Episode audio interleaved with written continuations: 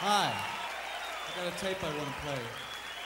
Just what do you think you're doing, Dave? Your move, creep. Take me to the volcano! So why don't you make like a tree and get out of here?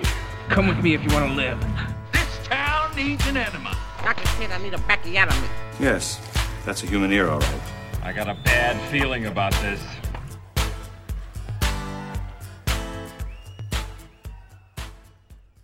So it's come to this. Hmm, I like how almost jolly you were in that one. Uh, it's very oh, I, could- I, appropriate. could've- I should have done a whole. Oh, it's come to this. It's come to this. We're gonna do it over. All right. Yeah, I think that was good enough. Because yeah, this is uh, this is perfect for this episode. I'm Eric, I'm Charlie. and we're here. It's Christmas time. It is tis the season Tis the season. We're gonna deck the halls. with Tyler Perry's Black Christmas. and uh, no, Black Christmas is the episode. This is The Black Christmas. original 1974's Black Christmas from Bob Clark, genre legend Bob Clark. Yeah. Uh, as a movie podcast, uh, we have to talk about all the all the movies, all the holiday movies, but this one is an especially fun one. Where I'm excited to talk about this movie. Uh, It's, a it's a big fish for me. it's huge and uh, it's uh, unlike any kind of other horror movie I've ever seen, Mm-mm. and uh, it's really scary. It is really scary. And this I'm- is uh when I first saw Black Christmas, uh I liked it. And then every time I've seen it since, it keeps getting more and more burrowed into just how much of a beloved film it is in my. At first, so it's like, oh yeah, it's a good horror movie. And then the next time it's like, I think this is my favorite horror movie of the 70s. And Mm. the next thing is like, I think this is my favorite horror movie ever. And now it's just like, well, this is one of my all time greatest All time? Wow. movies. That's I- great. I love it so much. It it feels like such a perfect horror movie that keeps getting scarier. It does. The longer it goes, they he has this paced so good and the cast is so good and the twists are so good and it's a totally airtight flick. and yet you really don't learn uh, anything. like it's airtight, but you never find out the big stuff that you always find out in a horror movie. Sure. like, you know who the killer is and all that good Well, stuff. We'll get to that because I have a theory. Okay, good. And I love how the movie lets me have this theory. Mm-hmm. I think the answers are all there once we start talking about this. Oh, good. I think it points to one very specific person, and the way the movie handles it, you just it just has to be a thing that you notice. Okay. And I've seen this enough. Uh, you somehow must have missed it when it ran in theaters. Uh, just yeah, a I year wasn't. or so ago. I was not around in 1974. What- Yeah, when it came out. no, I actually just recently saw this again. I think I had seen this maybe as a teenager or something. I think But, the uh, first time I saw it, I was already like in my tw- like late twenties. Right. This is definitely more of a uh, last fifteen years thing for me. Okay, yeah. Well, I only had the vaguest of recollections about it, mostly of the the same kind of image that you see on the cover of the woman. Yeah. Uh, but uh, yeah, just recently watched it again because it was part of the Joe Bob Briggs Sure, Red sure, Christmas sure. thing. So uh, watching it then again, and then I actually watched it like two days later again. oh, you went back. Yeah, I didn't hear so this. Like three days later, or you yeah, dove back into it. I was like, I kind of want to watch this again. So I think it was like last Tuesday. I- yeah. Wow. Um, and it is disturbing it is. and it's scary and it's um it's one of those that really gets under your skin in a way that movies really don't that much anymore for me. Totally. Um, so it was really impressive. I've uh, uh, I don't, I don't know if I've just become more of a fraidy cat in general. It's a well, I've, I've talked about this before. It's a welcome trait because it's fun to be scared, uh, in a horror movie, and I don't know, just guys got too jaded, too cynical. But this past year, it's like I've tapped back into that. Really, this scares me. This scares people, and uh, and I think this kind of when I look back, I think it started with seeing Black Christmas in the theater uh, a year or two ago uh, at our cult movie nights. They did Black Christmas and Silent Night, Deadly Night, which is another That's a great one. amazing Christmas horror It's a movie. classic. Yeah. I, we, I champion all of the Silent Night, Deadly Nights. Oh, absolutely. The whole series is very fun, but that first one is just a genuinely great horror movie, not just a Santa-based horror movie. right, and also pretty disturbing. Very in disturbing. its own way. Yeah, They, eh, they went for more silliness later, but this it just had the right tone. And so watching Black Christmas in the theater, uh, I just rem- had that feeling at a, at right when the girls in the movie get that sense yeah. that things are bad because the theater that I was in was quiet. People weren't like, you know, nobody had like extra wine and was giggling and like it was silent. People Mm-hmm. were like watching these girls.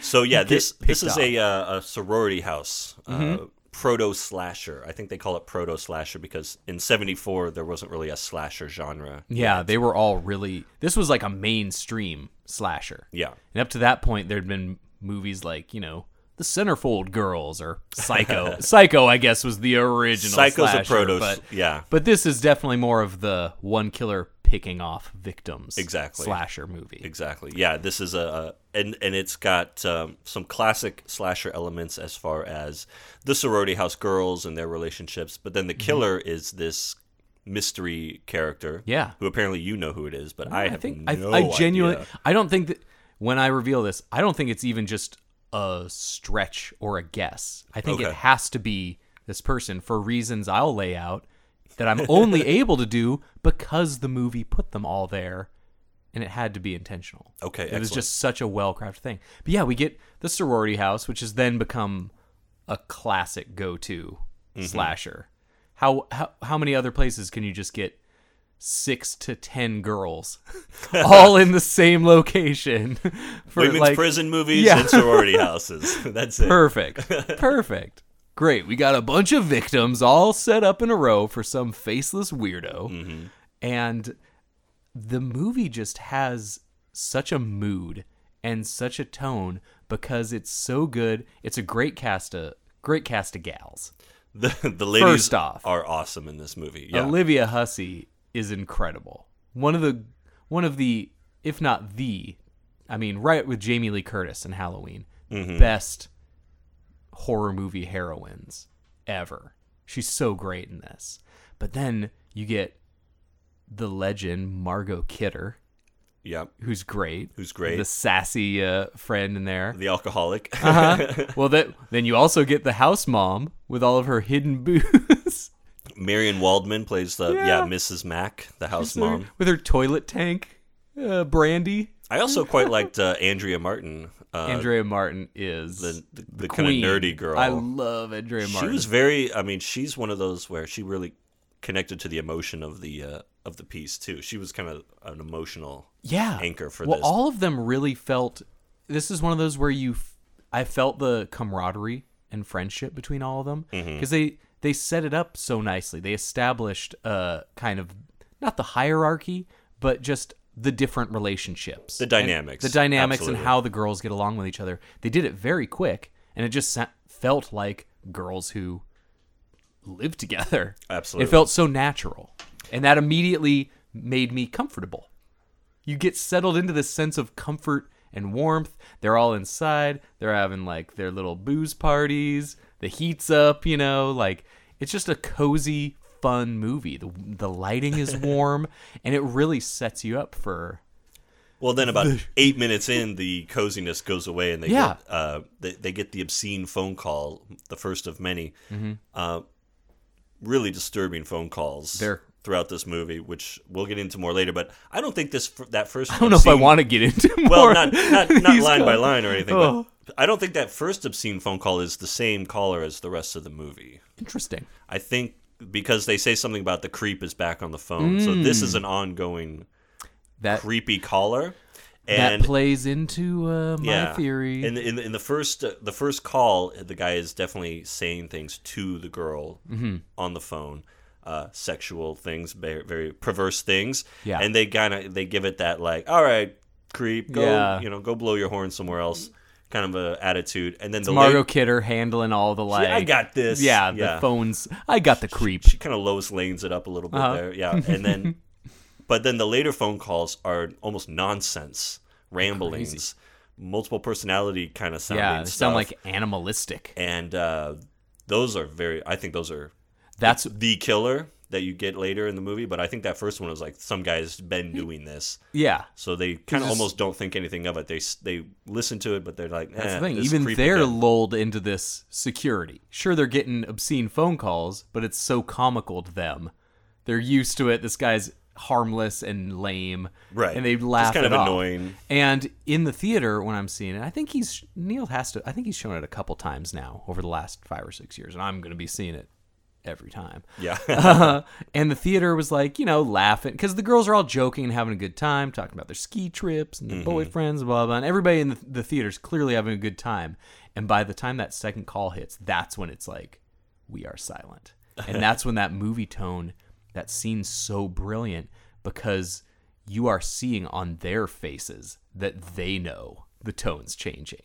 This go- the whole call is just this slow dive down to like in depravity. And it starts off with her just being like, "All right, loser," you know, just really like laying it in, and then the guy just keeps getting weirder and grosser and more vulgar and more insane, and then they like everyone's getting rattled. The whole mm-hmm. tone goes from like, "Ha ha, this guy," to them like the room goes ice cold. And i felt that in the theater because mm. nobody was giggling at at any lines They- you know the guy's lame sex come-ons weren't getting a laugh now they were just like jesus it's gonna it's like a four minute phone call this guy is Why don't they hang up? letting- yeah. Stop listening. yeah it's like they're entranced by this maniac you know And then what's great is that then the phone ringing becomes this like uh, Pavlov's dog Oh, like, yeah. response, and then it's half the time it's just the boyfriend or the friend on the phone, but every time it rings, then it suddenly becomes this kind of terrifying, this, like, like, what could be on the other end of that phone? tooth pain nerve kind Right. of thing that you're just waiting for the return of this uh Right, but then it's like Peter being like, "Hey Jess, what's going on?" Ugh. oh, Oh, God, my Peter. heart. Peter, there's nothing wrong with Peter. Good guy. this guy's a totally normal dude. Um, I the movie is very strong at keeping your attention, but keeping you misdirected. Mm-hmm. the The movie introduces, you know, essentially anybody as a suspect. You have no idea who it is. You you sure, certainly wants you to think it's one of five people that they Right. have regular, con- you know, Peter and I John almost- Saxon. I and, almost wonder if it's a man because you, it's a, it, the uh, Hmm. the killer's point of view is what you're seeing. The first person point of view, kind of like Elijah Wood in that Maniac remake. Yeah, so, yeah. So you're not seeing the killer, and the only times you do see bits and pieces, I'm wondering. Uh, all right, well, I'm very curious to Yeah, yeah, to I think it's pretty later. solid. Uh, and it was something that did it didn't come to me. I've never, you know, looking up theories or whatever. No, Yeah, no, yeah. no. I like I like that stuff to just happen if it happens. If I notice something, and sometimes they're misguided, and so other times I'm, you know, like when Mulholland Drive clicked with me in the theater. It was such. It was like this crowning achievement. Like, yes, I understand everything that is going on right now. Mm. And I got that kind of same sense last time in Black Christmas, where there was a couple things I noticed that I hadn't really before. And once I started kind of doing the arithmetic on it, like, I think they, I think they left these little breadcrumbs from Interesting. me. You do right. get a little glimpse of this guy towards the end in the closet. A little glimpse. I don't know if it's a mu- if it's enough to do anything. I haven't really examined it, Mm-hmm. but you get a little bit of it. Okay. But the whole tone of this movie, it's such it's such a masterpiece. This plays as, as just for me, as it kept moving up my ranks, and once I finally decided like, nah, I don't love any horror movie more than this one from the '70s. And there's great contenders: Tourist Trap and Texas Chainsaw, you know. Exorcist. Yeah, obviously, I do not use say that statement lightly I would hope but not. I've but I've never. You are we being take- recorded. We take this seriously here. All right, this is a serious podcast. movies are serious business, and uh, but you know, I, I I also don't try. I try to avoid hyperbole. Mm. You know, if I love something, I want it to really stand out as like this is amazing. And the more I watch, the more it's like, well, all these other '70s movies are great. None of them terrify me to Right. the level of Black Christmas. I'm not scared during Texas Chainsaw. I like watching Texas. It's disorienting. Mhm. It's the last 40 minutes are just screaming. Yeah, It's, very this it's a jarring intense experience, but it's not a terrifying experience. And Black Christmas is straight up chills me. like it's and it's it- the it's the pacing, it's the tension of the uh, of the the plot, but it's yeah, it's also just like the way things are shot and following people around and Yeah. everything about it adds up and the Bob the, Clark the sound design is amazing and everything about it is just it really this really the gets that score is really great. Yeah. I'm a big score guy. Duh. huge. But Bob Clark's direction for a guy who is, I mean, legendary career. Mm-hmm. He did weird stuff like Death Dream. Then he did Porky's. Right? You know, like Best I mean best known probably for his other Christmas, story. Yeah. Like, can you imagine ten years apart making the best Christmas horror film and then the best Christmas comedy? Right. like, how is this guy not just an American icon? Nobody else had a career like Did- Bob Clark. Did yeah. Baby Geniuses take that much of the steam? It hurt. That's It a hurt a lot. That's a big dent. yeah, But I'm not gonna argue cow. with that. A Christmas Story. There is no other Christmas movie more legendary in the states. Maybe Home Alone. Uh, Love Actually is going to be a big contender. Vacate Christmas Vacation was a big one, but Christmas Story No, is there's only one movie that gets ubiquitous. played 24 hours Yeah. a day every Christmas, and and, this it's guy. that one. And ten years before, he just happens to make the best horror movie of of that decade. Man, also if, Christmas. If Shudder is smart, they run a 24-hour Black Christmas marathon on Christmas, the way that uh, TNT or whoever does it for Christmas Story, And- because yeah. Oh that's yeah. that should Shudder be the needs new, to be doing that should be the new Christmas tradition. It needs to be. I think it seemed like uh, I, Black Christmas was a victim of some pretty poor DVD releases. Hmm. Uh, the the original DVD transfer was abysmal, Is that right? and the DVD themselves they sucked. There was no, you know, it was bad bad transfer, bad extras. You know, just a lame duck DVD release. Not given a fancy. Now it's finally been out for a couple years on Scream Factory. Did the Blu-ray, and it feels like this movie's finally being seen. It feels like a movie that everybody knows a famous line from, Mm-hmm. but it's a line that they couldn't ever actually say where it was from.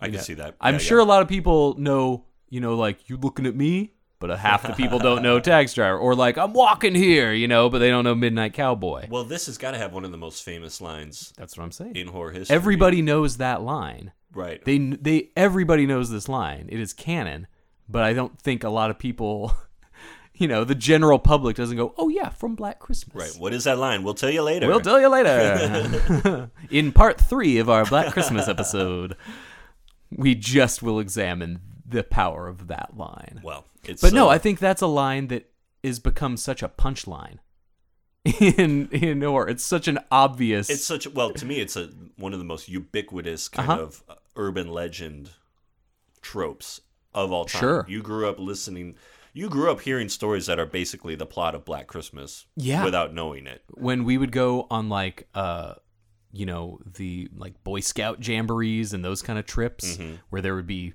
six boys jammed in a van. Like like on this six hour road trip kind of thing to a fucking wasn't that david lynch's first uh, short film six boys jammed in a van? Six boys jammed in a van. We jam a Getting the david lynch jamboree story. Uh but you know there would always be like a couple kids. I remember my friend mark umek had watched the shining you know mm. when we were nine years old and so we spent two hours basically just describing what happens in the shining in real time we got a three hour recap to a two hour movie and i was sitting there with like my mouth open the whole time yeah the woman in the tub but then she's like got a moldy butt And i'm just like what moldy butts can be in that's movies kind of what happened with this movie yeah it, it became that story that you tell around the And so campfire that's or- it. Yeah, you always heard. Yeah. Yeah. the the guy in the the guy in the back of the car, and Mm-hmm. the, the dudes flashing their brights to try and warn the late. You know, it was one of those stories that kids told, and Black Christmas feels like one of those familiar kids horror spook stories right in the best way. oh absolutely yeah, we get the girls are great. I'm glad you brought up Andrea Martin. She's a total legend. She's Oh, yeah. still she's great to this day. This is like a pre SCTV Andrea Martin, you know, and so it's kind of jarring. I didn't actually until I saw Black Christmas the first time. I assumed SCTV was like her first. I definitely even watching thing. it uh, recently. I didn't even recognize it being her until you Yeah, know, seeing she the had the, like- and being like, I know that name, and then oh yeah, Yeah, yeah, yeah. of course. Well, she had like the Meg Griffin look. She did. the- yeah, she's got the like the, uh, the the white lady afro and the glasses and stuff. Yeah, yeah, that New York uh, '70s fro. totally. Uh, and she's so great still today, like on difficult people. Mm, Uh, mm-hmm. She's so amazing, and so I. But like you said, she really gets to the heart. She is a weak person. She is not like these phone calls. She's not into these games. Right. Margot Kidder's taking them with a grain of salt. And Olivia, Olivia Hussey has more serious things in her life. Mm-hmm. And this girl is somebody who this she does not want to get used to this stuff. She's not into it. So I love those all these girls, I said this earlier, they just felt so natural. They didn't felt like you know, they were saying things because that's what the character has to say at this moment. They felt Right. like it was just laid out so well. And as you said, Bob Clark filmed this so well. And then we get this just slow burn of a story where there's a missing girl, a girl they knew, Mm-hmm. you know. And I dig how we don't really, uh, we don't. That could have just been a coincidental murder, for all we know. We just get distracted by this missing girl. Right. And so these girls are all tied up in this missing girl. So they don't know that they're the future missing girls. That their friends have started to go missing. Yeah. Right. So they're so tied up. And it's such a perfect uh, narrative structure for these kind of movies where, oh, it's our last party before we all leave for break. Because you can conceivably have people then disappear without people being, this is weird that they're not here right now. Like, oh, well, she's probably, you know, had too much to drink and she wandered, uh, she went over to her boyfriend's house, and, you know, or she went home early. Her dad picked her up. And there's all these great ways to get the girls out of the way without people thinking, I bet she's been murdered and left in the house somewhere. Right. Yeah. Nobody assumes that. Uh, yeah, their friends are in danger. But yeah, it's such a weird turn because we do get kind of that first kill.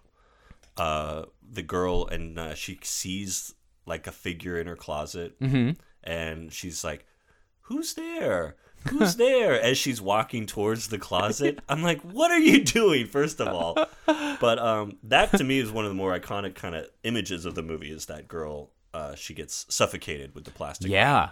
And that image of her in the rocking chair Oh, she, sure. she gets taken up to the attic and but then yeah all of a sudden when you think they're suddenly going to start worrying about this missing friend yeah this 13 year old girl ends up missing in the park and Yeah. they all go to help her meanwhile yeah the boyfriend's like my girlfriend is missing also and Yeah, but she's- we're in the park searching and yeah it's such a like 180 that you don't see coming the misdirection is really strong, and it doesn't feel like misdirection for the sake of misdirection. It feels all very believable that these things would be distracting and you wouldn't notice that this other stuff was happening. Mm-hmm. Yeah. It's not just, oh, we're going to get randomly introduced to this character for 20 minutes that just to distract our it's a very chaotic movie in that Mm-hmm. way of them going from one thing to the next and a lot of confusion. Yeah. Nobody knows what's going on. Yeah, it's very strange. Um, I don't really, but but it's such a like you said, like feels natural. Like it doesn't feel forced. Right. That it's this You, you see exactly why they end up in the horror situations they wound up on. Yeah. Uh,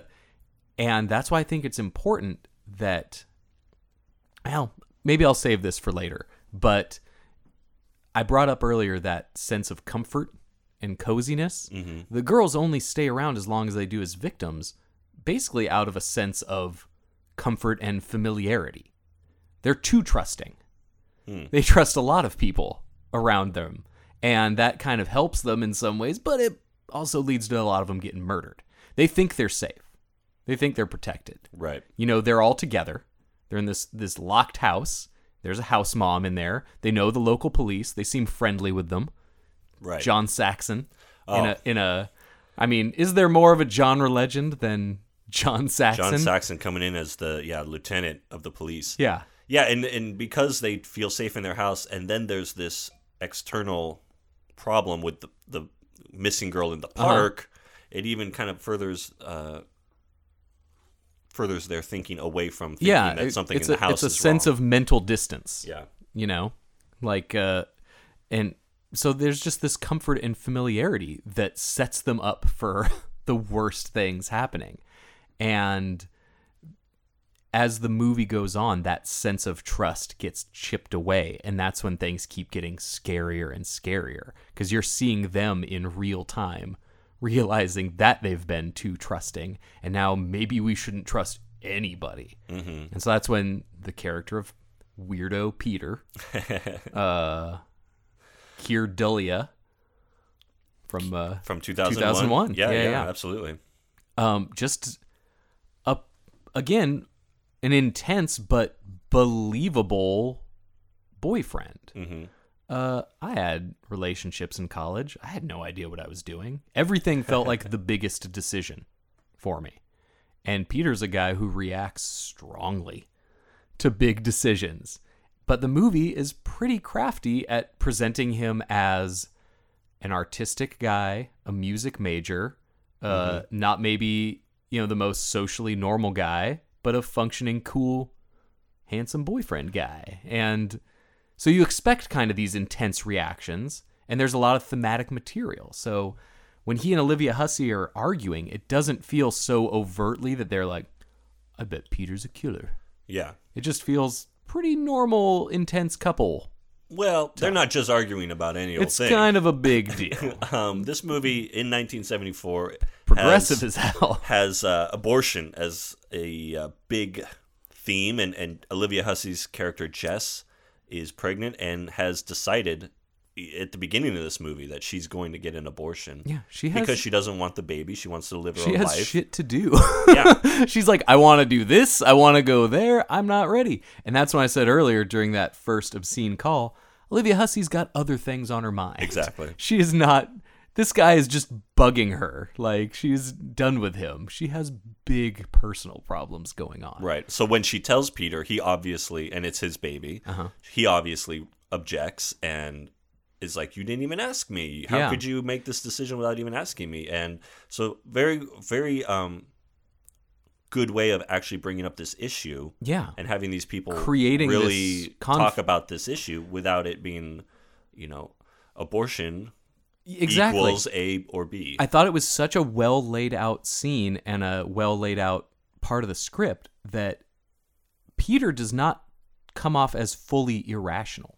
Right. It's not like they picked this hard stance where he's like, "No, that's my baby. I'm gonna be the provider." You know, it's not like this. Like you're the woman and you do that. He's just like, "You didn't even talk to me about it." Like, I, I, you know, he kind of makes some sense, and he just gets more and more mad and makes less sense. But well, it- and she, I think, also, I think it's very important that Olivia Hussey's character is not hysterical herself. She's Yeah. come to this conclusion, this decision, very rationally, yeah, very, uh, you know, in the right mind frame to do so. So Mm-hmm. she's trying to calmly explain to him, this is what's going to happen, and he's saying, you know, you're going to be sorry if you do this, and it sounds like it could be a threat. Uh-huh. Like it, so obviously Yes. the movie wants you to think that this guy has got the motivations for for being who he is, yeah. or, or or for maybe being the potential killer. But um, it's such a beautiful scene the way it's constructed because like you said she's not the hysterical woman Mm-hmm. she's dealing with this clearly it is tough for her she's not an ice queen this is not an easy Right. decision for her she's Right. not a heartless like i'm too selfish to be doing this at this point she has thought this out. This has been on her mind, the only thing on her mind for a mm-hmm. month. And the progression of their argument never feels we're forcing the horror and we're forcing the drama. This feels like a naturally progressing, intense disagreement yeah, between a serious couple. This is not a fling. Her and Peter seemed pretty established that they were going to be together after college. well, Peter certainly. Thought Peter so. certainly thought he so. was under the impression this was a lockdown uh, yeah, situation. He thought yeah. Oh. this was done for in the best way. Actually, and no, yeah, uh, I I actually really like the character of Peter because it is such a you go so f- much back and forth with him. Yeah. throughout the movie, and I really thought this the scene where he then has to give this piano recital and you see just the anguish on his face as he's playing and then he in the next scene destroys that piano. Yeah. Man, that is just like raw emotion and just real real human stuff coming out in this horror slasher movie. Yeah.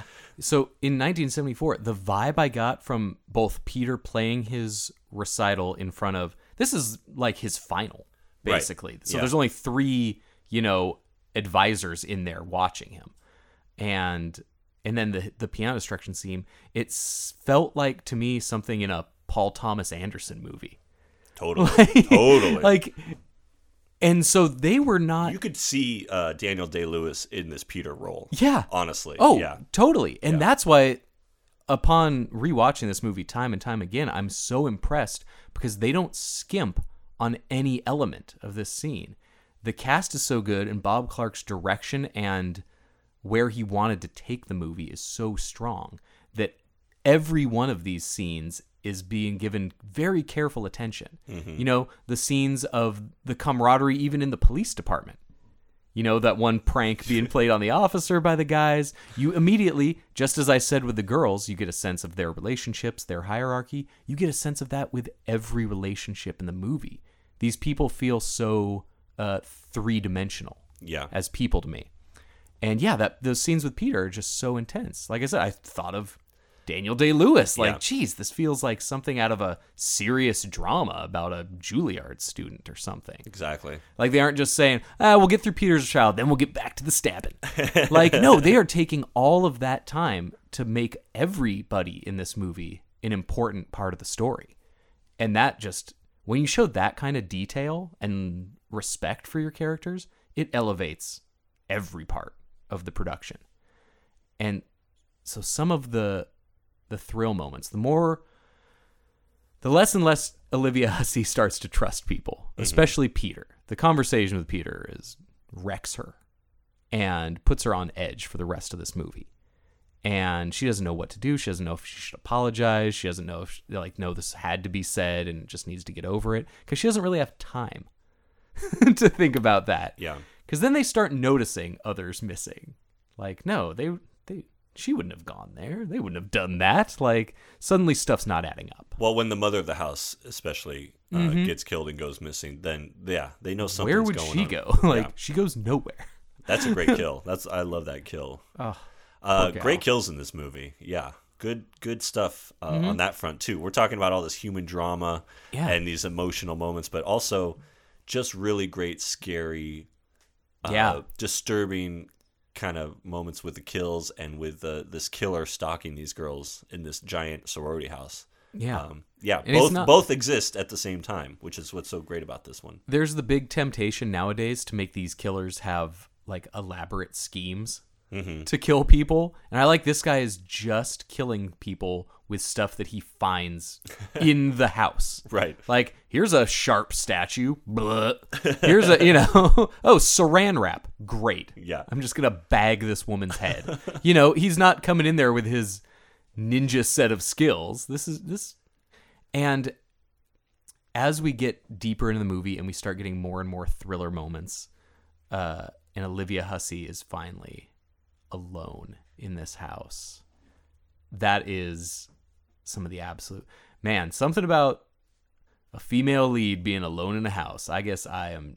That is that hits me so hard. You're talking Drew Barrymore in Scream. That's your sweet spot. Uh, Jill Schoelen in When a Stranger Calls Back. Like, geez, something about that. I don't know if it's these actresses that are able to just perfectly convey that vulnerability. And oh, geez, I am deep over my head, and I'm realizing it right now because Olivia Hussey in that in the final pff, third of the movie, what a powerhouse! Yeah, she ends, yeah, she ends up being kind of yeah the last one in the house, and uh, she gets the cops to tap the phone because the calls have kept getting weirder and kept coming. Yeah. and and eventually the calls are just someone screaming at someone else, and you're hearing that voice responding, and you're hearing. Yeah, like you said earlier, animal noises and just everything. You can't really even tell what's going on, but none of it sounds good. Right. It's just this screeching, weird voice terror. that uh, what what I imagine uh, Edward Norton in Motherless Brooklyn sounds like after you described his performance is just the him in those phone calls. If Edward Norton had called in to these girls, the tone of this movie would have been wrecked from scene one. Oh, Never mind. brutal. Maybe not. I'm done. Now that I now I gotta think of Motherless Brooklyn again. I'm Sorry, done. sorry, my bad, So- my bad. Oh no, yeah. There's there's such there's so many ways that these phone calls could have been screwed up.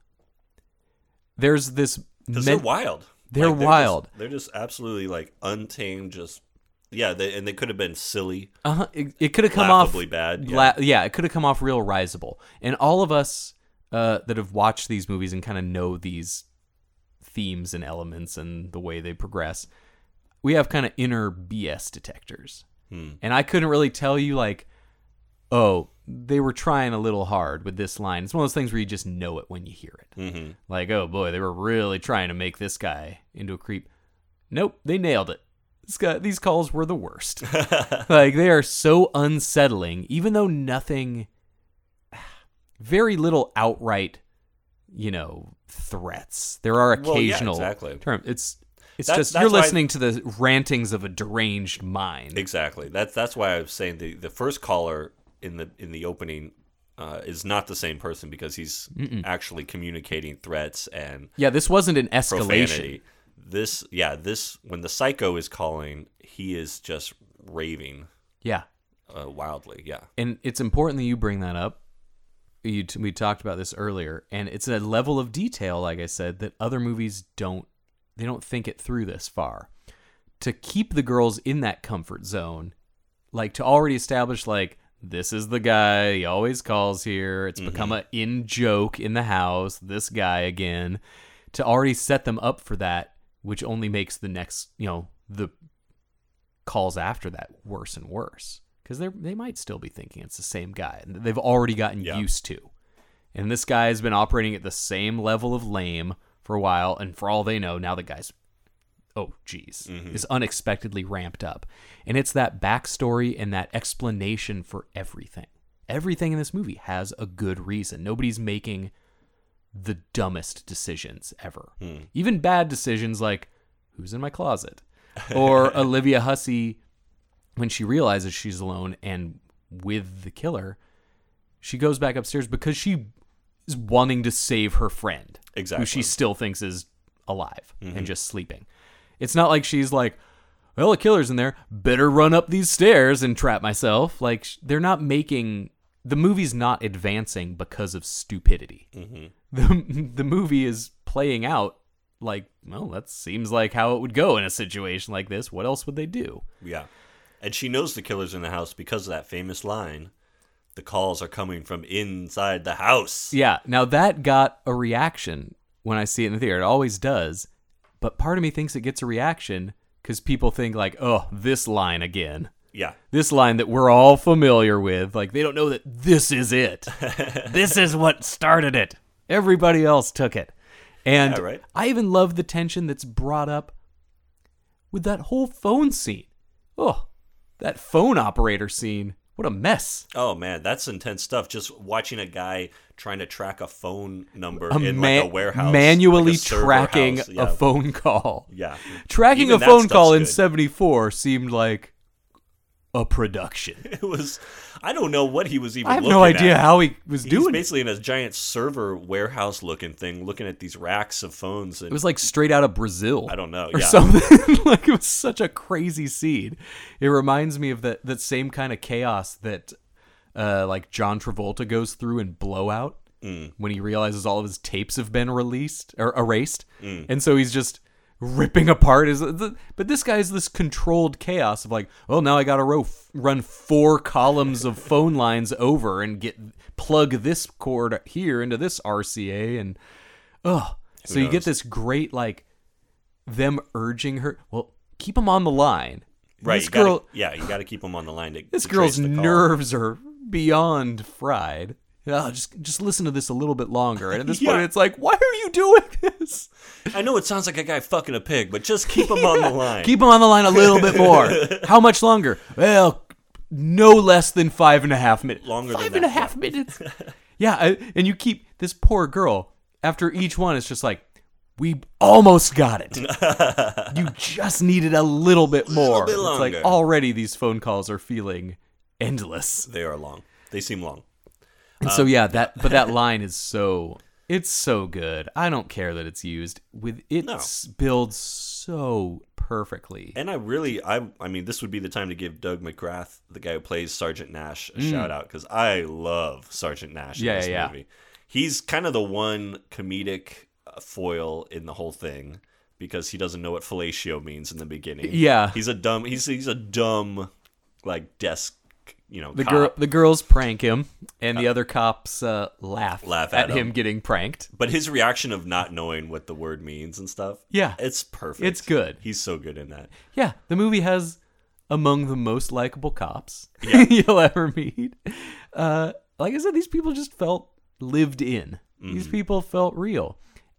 But the the way the terror escalates and the girl's missing, and by the time Olivia Hussey realizes she's alone, like I said, her performance from there on out, I think probably the greatest uh, horror performance, guy or girl. She's so perfect and just so scared and so she's so sweet and so smart and so at the worst moment of her life every 2nd that goes on.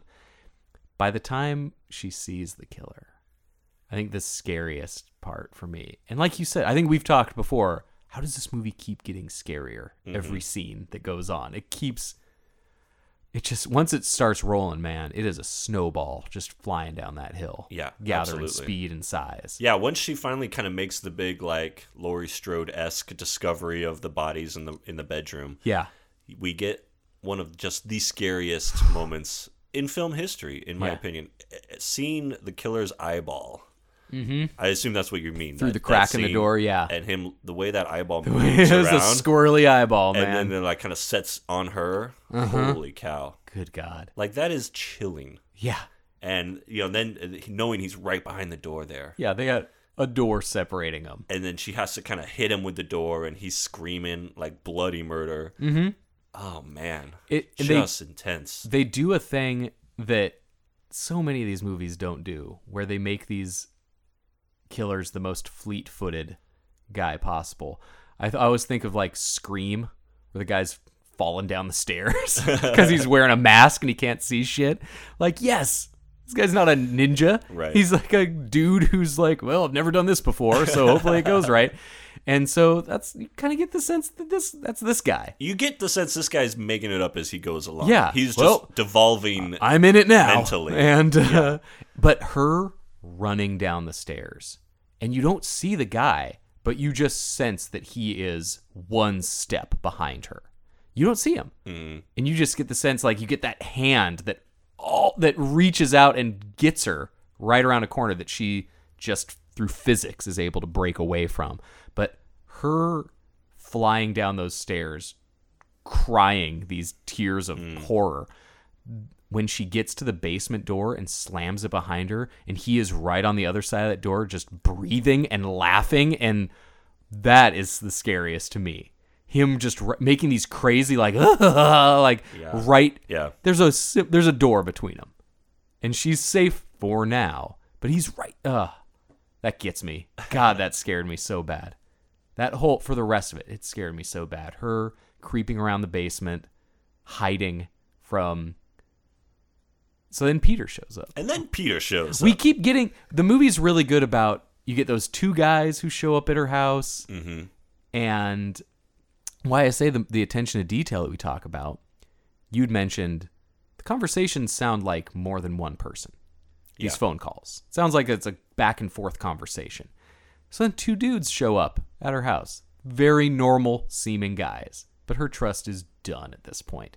They were guys that were just looking for the little girl in the park can we you know do you remember the the, the Yeah, two guys yeah. right at the back door there in the kitchen and then it's just like oh my gosh like who who can she trust believably Mm-hmm. at this point everything she thought she knew has just been upended so of course and she already got a scare from Peter earlier in the hallway. He comes down the stairs, yeah uh, saying he had ta- he had been taking a little nap, and Mm-hmm. and she's like, uh, "You scared the hell out of me." He's like, "You scared the hell out of me too." Like the way that he kind of plays it off Yeah. is very suspicious. Very much. So she's clearly of the mindset of thinking that that Peter is uh yeah. I just woke up from a nap, even though I don't seem like someone who's been sleeping anywhere. Yeah. Hair perfectly Yeah, uh, his perfectly long coiffed hair. Yeah, yeah, I sleep in a turtleneck. yeah, that itchiest looking bulky turtleneck sweater possible. Oh, I was just having an an itchy perfect hair nap. yeah, you believe me though, I am just as scared as you are. and so already, and I love that great as Peter is showing up at the house and he's trying to find her. He's so reassuring. Mm-hmm. Is that you? Like, hey, come what- on! what are you doing? Let, Yeah. let me in. Come on. And then we're seeing at the same time, like, is that right when we see the destroyed piano? Like the cops finding uh Uh, I think they may find the piano a little earlier, little earlier. something like that. But we, but what happens is that she's in the basement and Peter is looking through the window, then just kicks open the window. yeah. So it Which feels again- very threatening. But then he gets in like, I have been looking for you. What's going on? Yeah. So he's, Peter's decisions, even though we think he's a maniac, they also it's not him acting super irrationally. If you thought your girlfriend was in danger, like you'd you'd break a window to get in through a door. right. You know, like that's something you would do. He doesn't do it. It's not like he's screaming while he's like bashing in this window and coming in puffing and, you know, Right. enraged. Like, no, man, if somebody was inside and you had to get to them and you thought like like, man, break that window. But he's almost too cool when he's like in the Yeah. basement. Like he's very on? Are you he's back there?" super casual. Like he's a little too like, hey, I know we just had this abortion fight, but come on, Come on out. It's me. It's Come on out of there. old Petey. What are you doing? Hiding behind that thing? The, Come the, on. the guy who uh, 20 minutes ago you told him you didn't want to marry him. Yeah. It's just, I'm just- but I'm still the good guy here. Still the same Hey. guy. Same guy. Still Petey. Uh, yeah. So I love that we see the uh, the destroyed piano because she doesn't. She doesn't That's know. true. She's already scared of this guy, and she doesn't know the full level of off his rocker that we've seen. Mm-hmm. And yeah, I and of course uh, she is the what we think is for now the final girl. Right. And uh, ends up what murdering Somehow killing Peter? Peter, Yeah. with a, a stabbing a uh, Peter. fireplace poker or something. Yeah. The image of her being found by the cops, with like her just next to, like wrapped up in basically Mm-hmm. They both look dead when the cops see him. then she kind of just her face with like her eyes. eyes opening. Wow. Yeah. Oh, that hit that that always hits me. She looks so like she is the woman who's gone through the shit. Yeah. Like oh, But thankfully, Peter's dead. Peter's dead. No threat. there. They uh, they put her to bed for some reason uh, instead of like taking her to a hospital where you would get examined. put put her to bed and, and all leave. and then yeah, and then yeah, and then the one uh, the older guy faints or, or passes out. so Oh yeah, the they dad take of him to the hospital because that's one of the the father of Father of the uh, one one, of the missing. earliest Yeah. missing girls. who's been looking for her the whole time. And yeah, they're like, all right, we're all wrapped up here. Yeah. we're good to go. Have a good night. See Put a later. bow on this one. We're gonna step out. little Christmas pun there from the cops.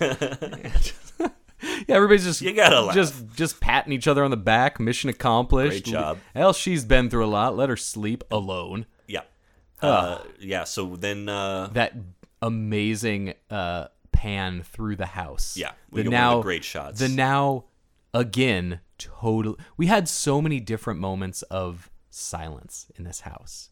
You know, the movie kept keeps building. It's a frenetic movie in a lot of ways, but it keeps building us to these moments of silence, Mm. the scary silence where you know you're alone. Silence. You know, Olivia Hussey has that when she realized she's alone.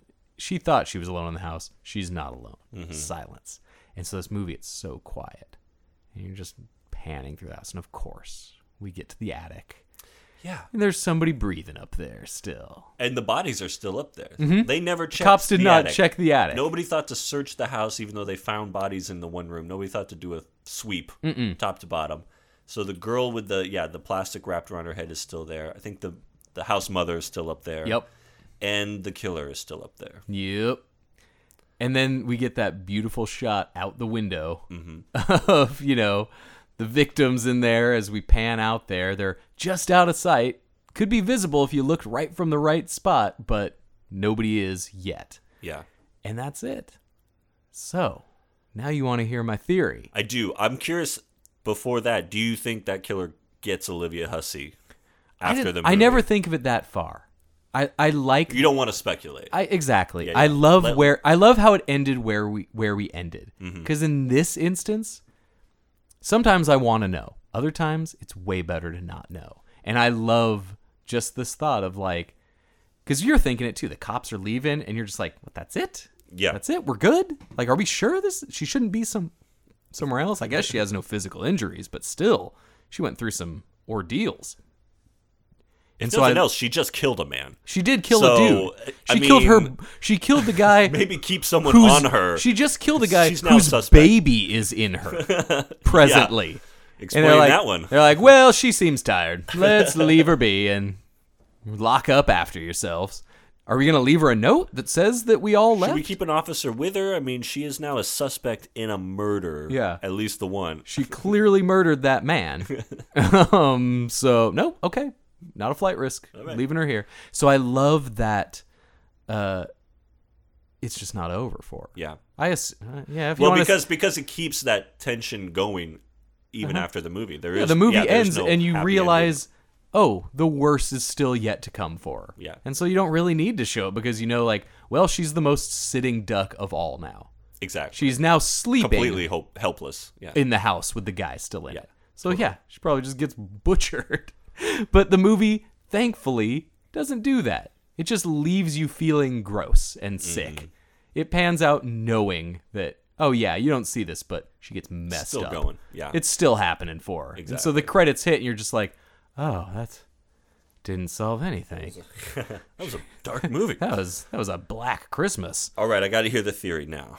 So, the killer. I'm never gonna look this up because I don't care. Okay. I think I'm right. I think the movie lays it Oh, out. I don't think there is a perfect de- there's not a definitive like Joe Bob was like Oh, really? he does, he he actually doesn't like that you're never told explicitly who Mm-hmm. the killer is. That was his big gripe with the movie. So here's what I So noticed here- last time. So that's why I can't you wait. start thinking one of the things that makes Peter such an effective red herring Mm-hmm. is that he's ex- he's an expected face in the house. It's not out of the ordinary for Peter to be in that house. Sure. The girls all know him. He's a longtime boyfriend of one of the biggest popular girls there. He's a guy whose presence is not suspicious. Mm-hmm.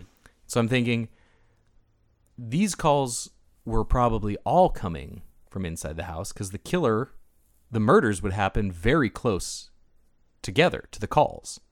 So it's either two people working in concert with each other, which I think is dumb and not the case.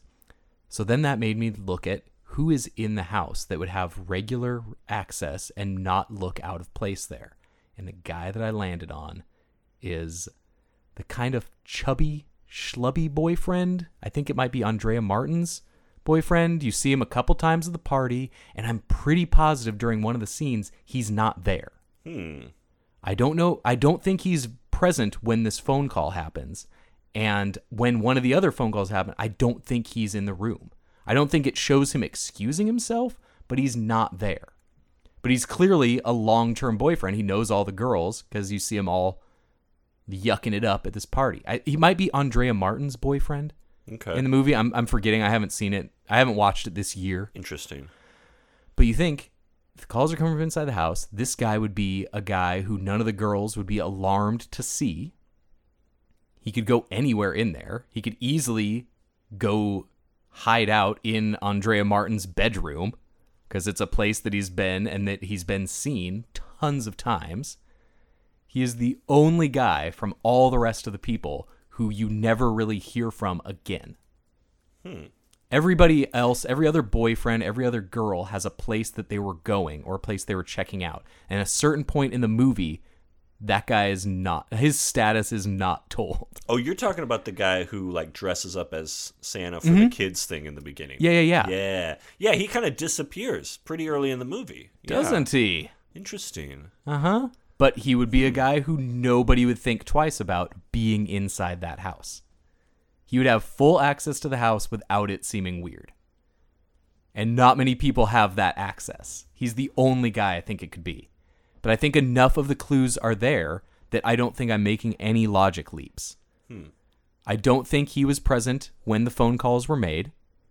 It's very easy for him to steal away to the bathroom and make a phone call without anybody hearing him, three stories up. It was a huge, tall place. Right. I think it's that dude. Okay.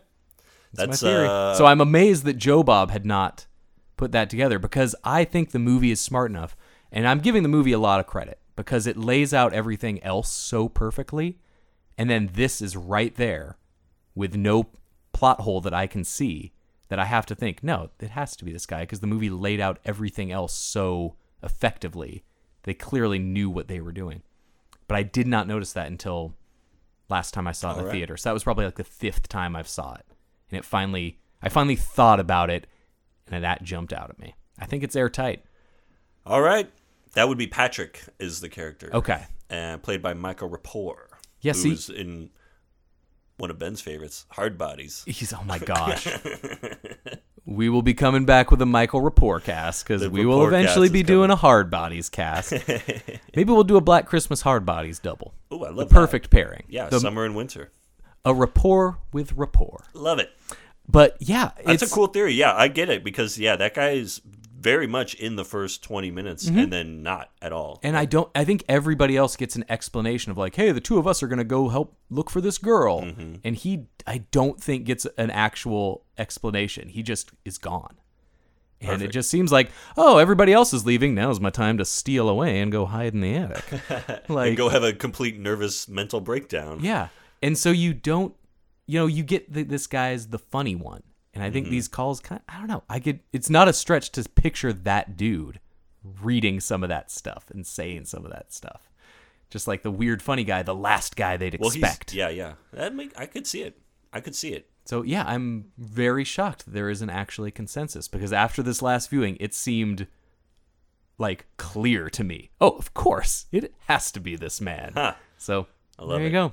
And I love I love this movie so much. I love it. It is my it is my favorite horror movie. Not favorite Christmas horror movie. It's my favorite horror movie. There you go. I think it's definitely one of the scariest movies I've ever seen. Yeah. And for that uh yeah, for that reason alone, it's got to be up It's got to be up there. Yeah. How many other horror movies make made you feel this actual sense of terror? Right. You know, I can probably count on two two hands ones that I was actually genuinely just filled with terror by. So it's come to this Let's come to this. Thanks for joining us. And uh, we will talk to you soon. soon. I'm Eric. I'm Charlie.